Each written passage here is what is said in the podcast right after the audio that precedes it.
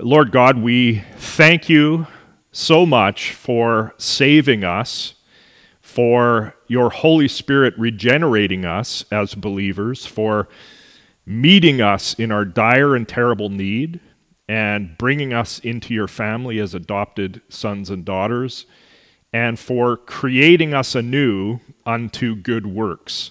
Lord, we thank you for your salvation, but we also recognize, our Lord, that our salvation has already happened, but it is still yet to come in another sense. It is already, but it is not yet. Our final, full salvation out of the old age will happen at the future time when you return to gather your children home and when we receive our glorified bodies. Lord, we can't imagine uh, how stunning and what a great thing that will be.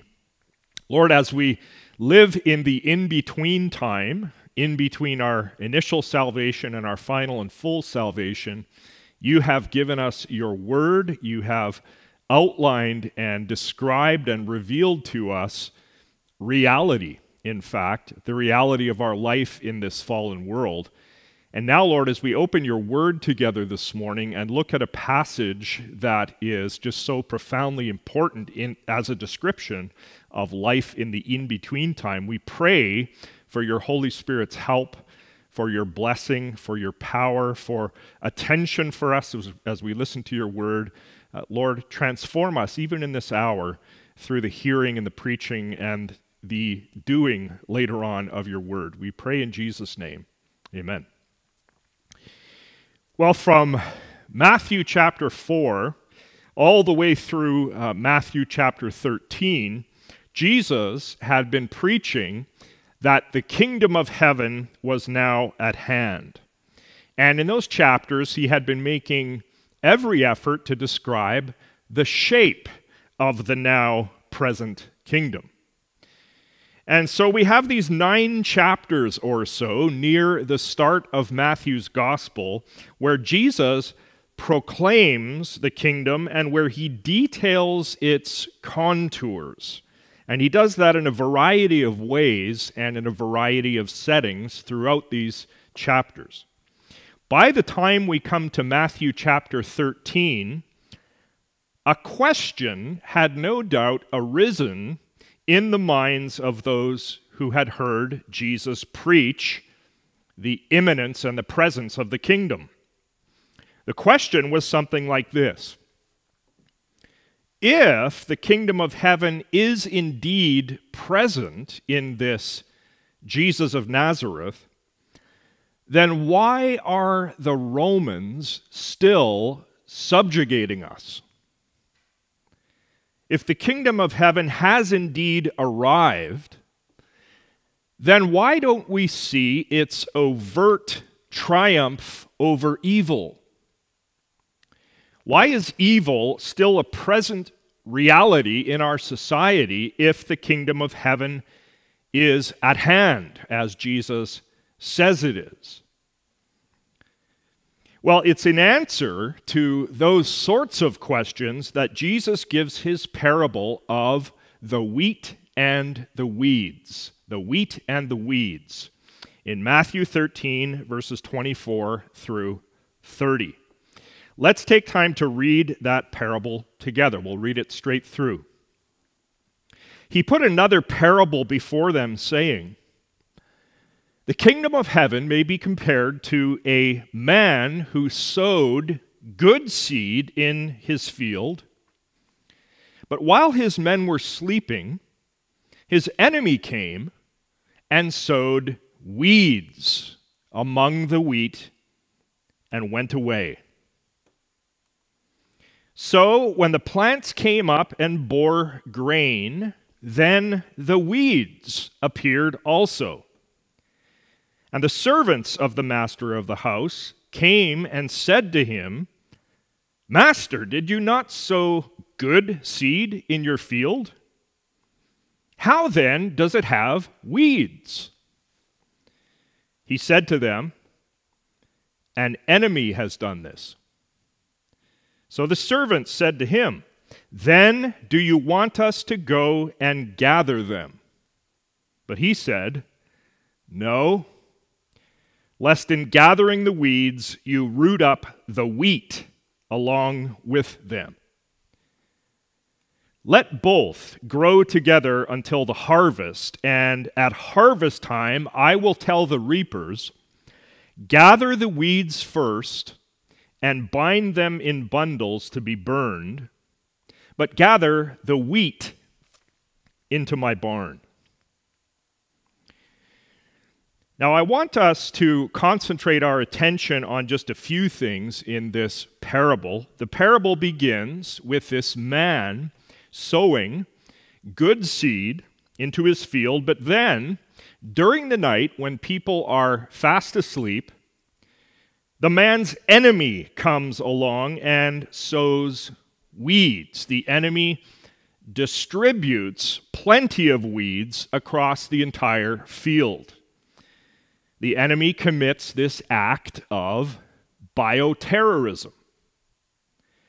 Now, commentators are in basic agreement here. It's interesting that the type of weed in question, judging by the Greek term that is used in the text, the type of weed is a species that looks very much like wheat as it begins to grow. This weed has a sort of counterfeit appearance, looking like wheat, but when this, root, this weed is sown close to wheat plants, what happens is its roots entangle with the wheat roots, making it impossible to pull the weed without also pulling out the wheat plant. And so we have this trouble across the whole field. The enemy has scattered these weed seeds everywhere.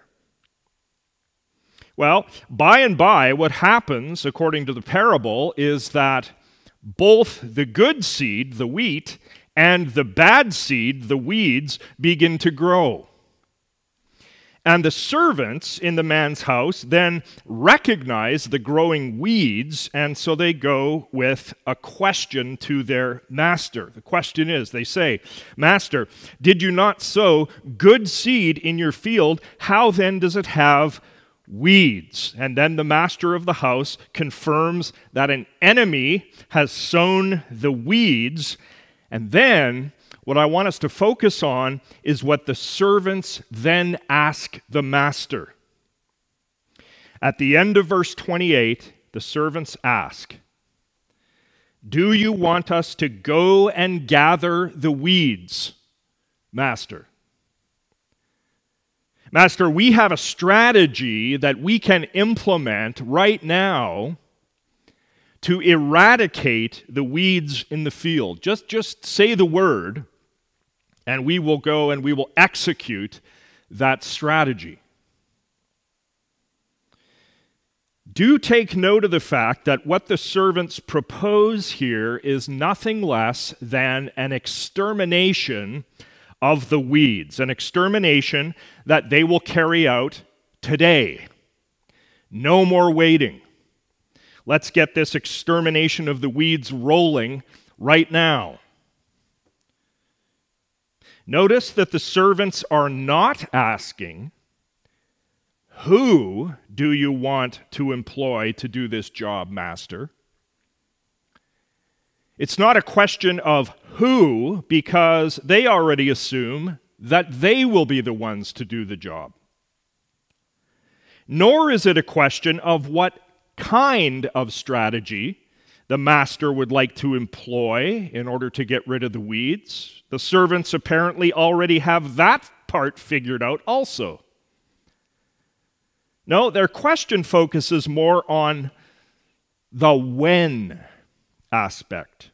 The when aspect. Do you want us to go now and gather the weeds, Master? We're ready to do it now, today, immediately. Just say the word. Well, of course, we get the master's answer to all this in verses 29 and 30. The master's answer is a firm no. He says to the servants, No, no. Don't go now and execute your plan. Why? Lest in gathering the weeds, you root up the wheat along with them. Let both grow together until, notice that word, until when? The harvest. And at harvest time, I will tell the reapers, gather the weeds first and bind them in bundles to be burned, and gather the wheat into my barn. Now, we're reading along in this story that Jesus, this parable that he's giving. And right here, we might want to say what sort of farming practice is this? Uh, letting large amounts of weeds sit in your field until harvest is maybe not the best way to run a farm. So, from the standpoint of realism, this command of the master here is perhaps a little unrealistic. But remember, friends, that we are reading a parable, and when Jesus throws in these more puzzling elements into his parables, our ears should perk up because it's often in the puzzling elements of the parables where lots of meaning is located.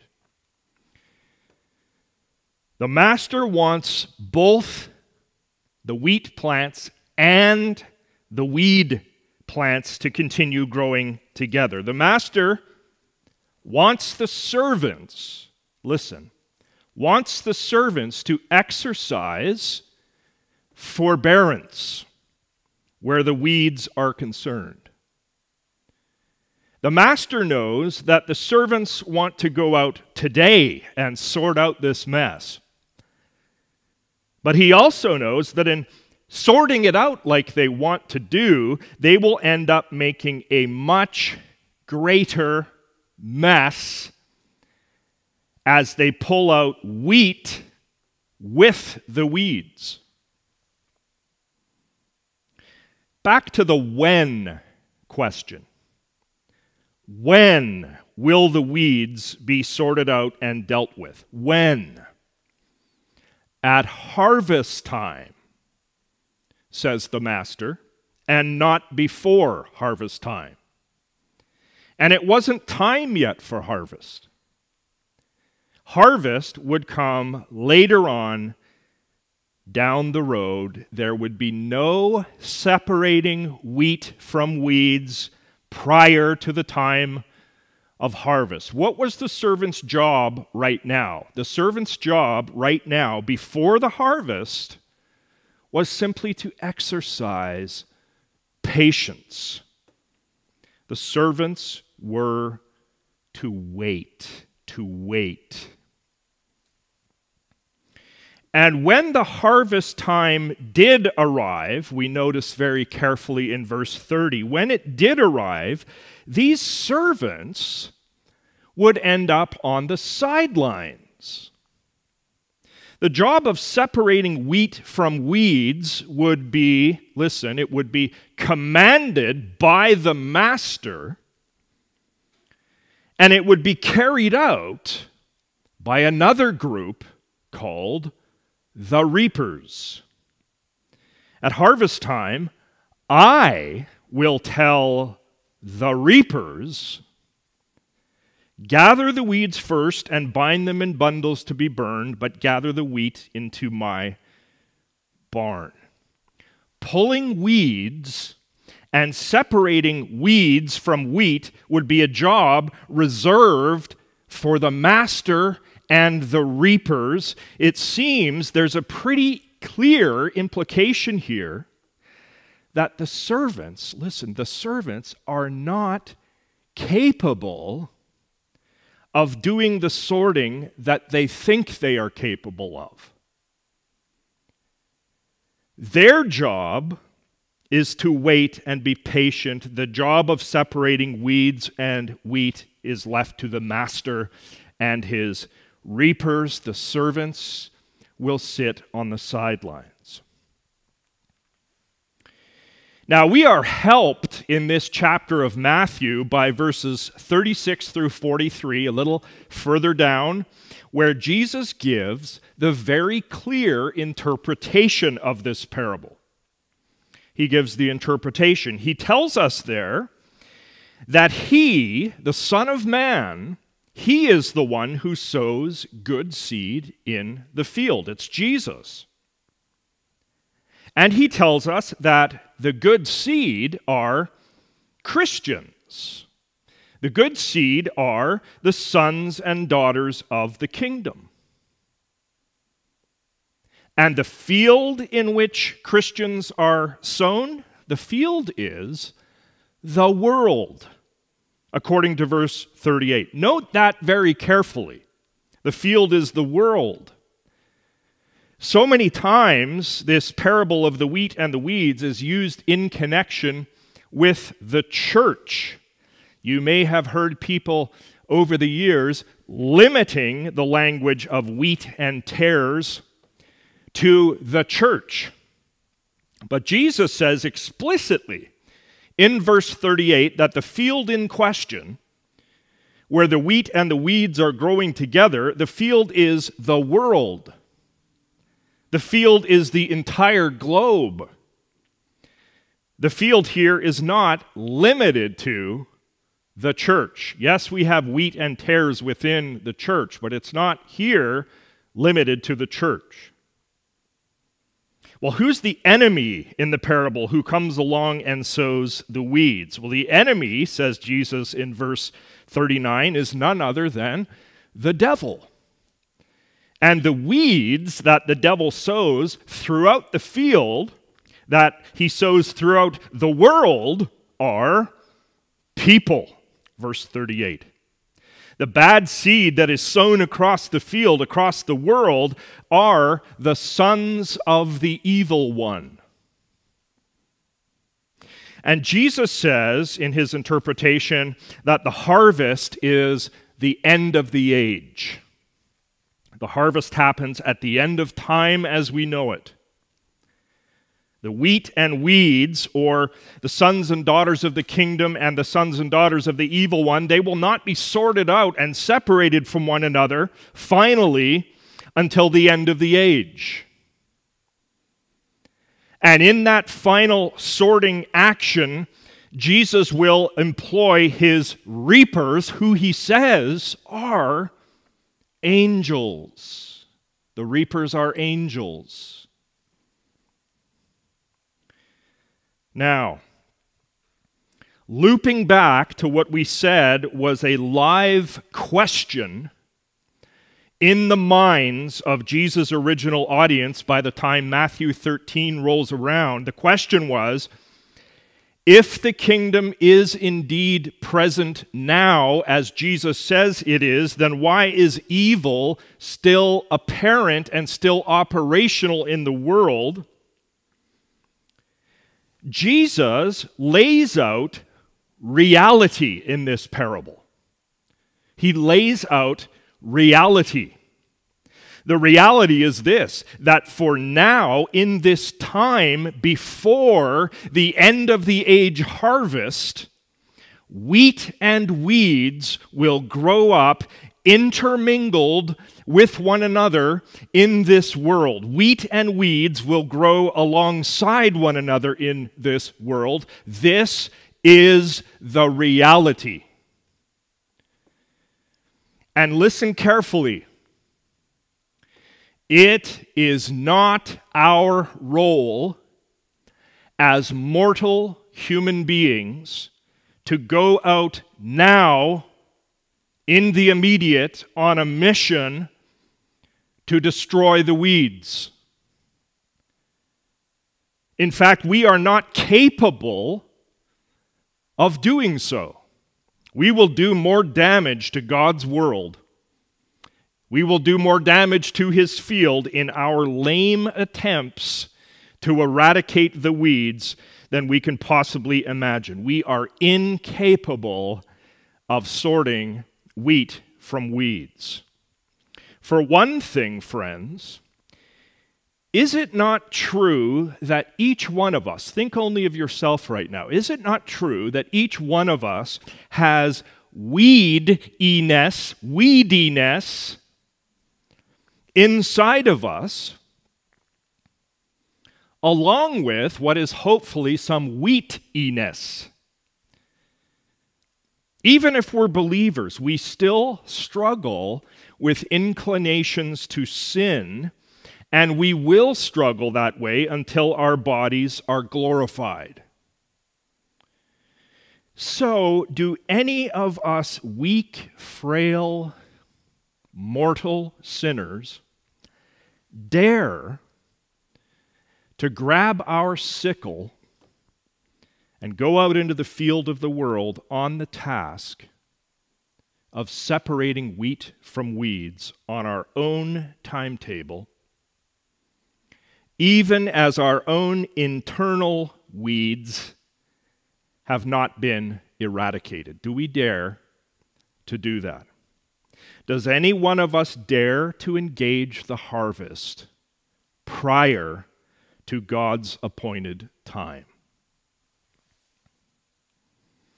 I suppose the question for us is this Are we content in Christ to wait? To patiently, calmly take the long view and abide in this fallen, broken world with its weeds, waiting for his harvest? Are we okay to wait? The new religion of ideological social justice, the new identity politics game, is an attempt by mortal human beings to prematurely sort wheat from weeds now, in this time, prior to God's appointed harvest. In the words of Joshua Mitchell, quote, I'm going to read this a couple times because there's lots here. He says, quote, impatient with impurity and ambiguity, because those things confirm that there are no quick opioid like fixes to free us from the sober world as it is. Identity politics tries to separate the wheat from the tares before the harvest. Close quote. One more time, Mitchell says, impatient with impurity and ambiguity because those things confirm that there are no quick opioid like fixes to free us from the sober world as it is. Identity politics tries to separate the wheat from the tares before the harvest. Or, in the words of Scott David Allen, quote, believing in no ultimate judge who will separate the sheep from the goats, social justice ideologues take it upon themselves to mete out perfect justice. They believe that every moral grievance must be immediately redressed until we have perfected society. Close quote. Coming out of its Marxist background that we have discussed in a previous sermon, this new religion of ideological social justice is godless at its core. And being godless, it has no vision, no vision of an end time judgment where the master and his reapers will sort out wheat from weeds. And so the thought in ideological social justice is why not do the sorting now in the immediate? Ideological social justice goes ahead and, in what I would call bewildering hubris, it deems, it deems that certain things, certain groups are weeds. It deems them as evil, and it will root them out and sort them out now, immediately, without the help of Jesus and his reapers who it does not believe in. We see this sort of hubris in a speech that Hollywood actress Anne Hathaway made three years ago at an awards banquet.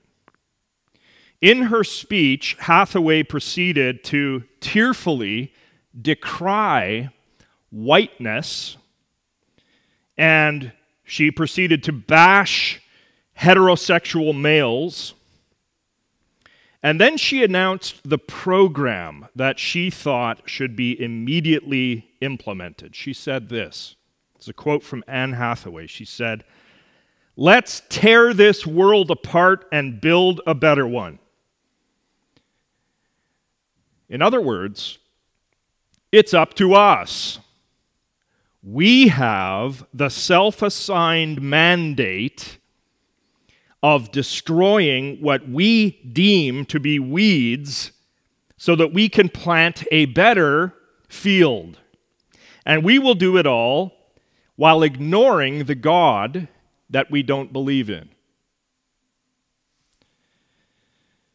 Well, friends, that sort of thing, and this is an understatement, that sort of thing is a grave miscalculation to say the very least. To, to assume that we as human beings have the ability to purify the field ahead of the harvest is a wrong headed, proud, incredibly dangerous assumption.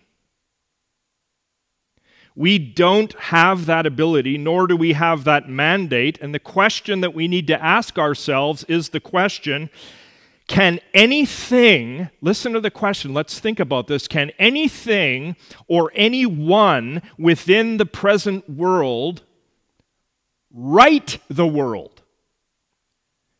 Can anything or anyone within the world right the world? And the answer is no. That job of righting the world is God's at the harvest.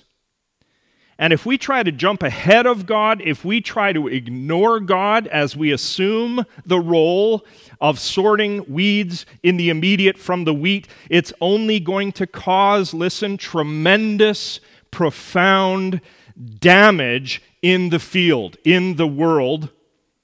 King Jesus tells us so.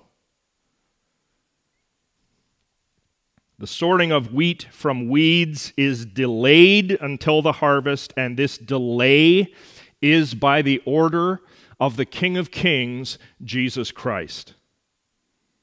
And of course, friends, as we think about this further, our Lord has impeccable wisdom, wisdom in delaying the harvest like He is. For one thing, he is doing what? He is exercising, in this current time, he is exercising patience so that people have time to repent and to turn to him. 2 Peter 3 9. The Lord is not slow to fulfill his promise, as some count slowness, but is patient toward you not wishing that any should perish, but that all should reach repentance. Amen? This time of delay, this time prior to the sorting of the weed from the wheats, this is a time where God is extending His mercy and His forgiveness. And also consider this as well because our existence in this time prior to his harvest is characterized, as it is, characterized by this intermingling of wheat and weeds, the sons of daughters of the kingdom, sons and daughters of the kingdom intermingled in our day to day life with the sons and the daughters of the evil one. Does this not provide opportunity for us as believers right now to love our enemies as we are commanded to do? Does, does, does it not give us ample time right now as we wait to love and serve that difficult neighbor of ours as we are commanded to do? Does his delay in the harvest not grant us time to serve with grace and love within the broken field? There is wisdom in the field owner delaying his harvest as he is. I, I, really like what Colin Smith says here when he says this Jesus' parable reminds us that even weeds play their part in God's purpose. How can you love your enemies, Smith says, if there are no enemies to love? How can we reconcile our differences if there are no differences to reconcile? How can we overcome our fears if there are no fears to overcome? How can we know the comfort of God if we have never shed tears? Yes, yes, there is wisdom in our current situation of weeds intermingled and mixed with wheat. Thank you, Lord Jesus. Last Sunday, we drew attention to a portion of Augustine's monumental work, The City of God, that he wrote in the fifth century. The City of God was Augustine's great philosophy of history, his great philosophy of history. In that work, Augustine argued that ever since the rebellion of Adam and Eve, ever since Genesis chapter 3, he said, and I'm quoting him here, Two cities have been formed by two loves. Two cities have been formed by two loves. The earthly city, by love of self, even to the contempt of God, and the heavenly city, by the love of God, even to the contempt of self. Close quote. The two cities, the earthly city or the city of man, and the heavenly city or the city of God, have existed together on this planet since the fall of Adam and Eve. They have both existed throughout the course of history, and the two cities, the city of man and the city of God, are intermingled with one another. They are interlaced with one another. The two are often indistinguishable from one another, difficult to tell apart.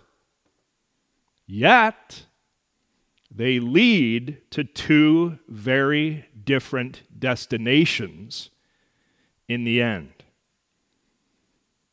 Augustine's two cities is very reminiscent of Jesus' parable of the wheat and the weeds. The born again, truly regenerate believer in Jesus Christ has his or her citizenship in the city of God. And as James Smith has said, quote, it is precisely our citizenship in the heavenly city that guides our commingling with the earthly city. It is our pilgrimage toward the heavenly city in all its fullness that helps us navigate the terrain of a fallen but redeemed creation. My believing friend, you and I are living in the delay before the harvest. We are of the city of God, intermingling every hour with the city of man. How shall we occupy ourselves? Well, may we occupy ourselves in this time with at least the following. Let me give you some practical things that you can do as you occupy this time before the harvest. Pray without ceasing. Pray for souls in danger of hell.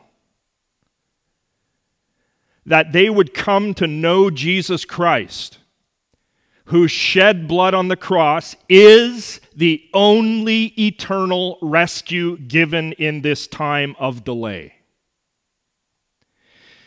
Pray for your unbelieving neighbor by name, that he or she would not perish eternally, but rather would come to repentance and to new life in our crucified and resurrected King, Jesus. And when the time is right, do, do proactively share the gospel with your neighbor. And pray for your own soul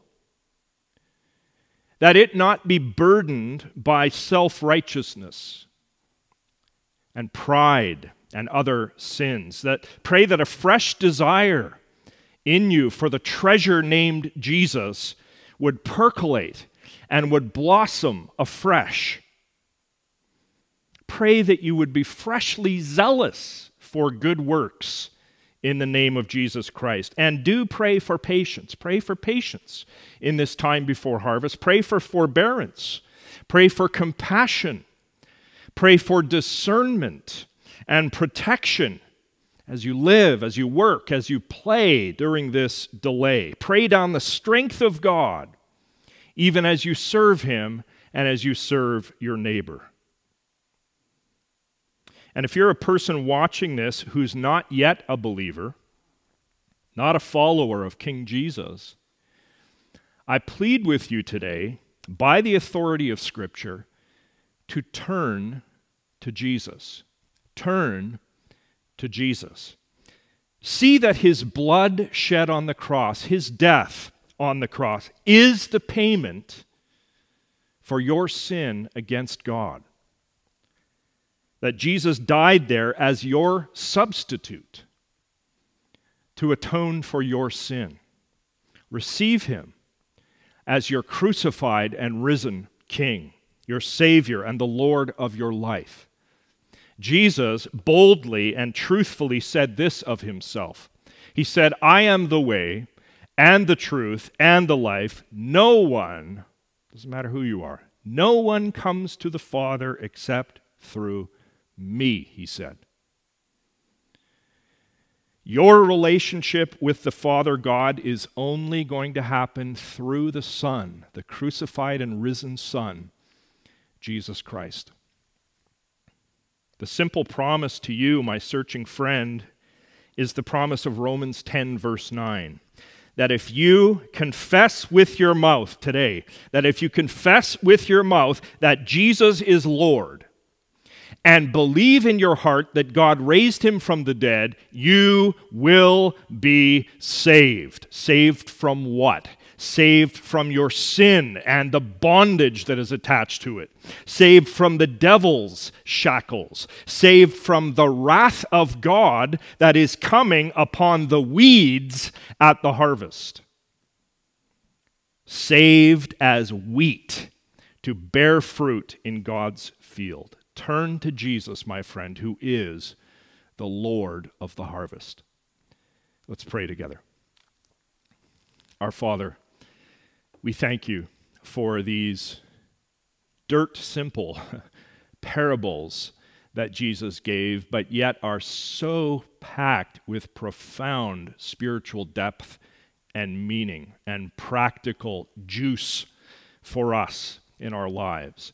Lord, you give two directions wheat or weeds, sheep or goats. Lord, give us the wisdom to tell our neighbors the truth of Jesus, the truth of the gospel, that they may turn to him and be saved. I pray these things in Jesus' name. Amen.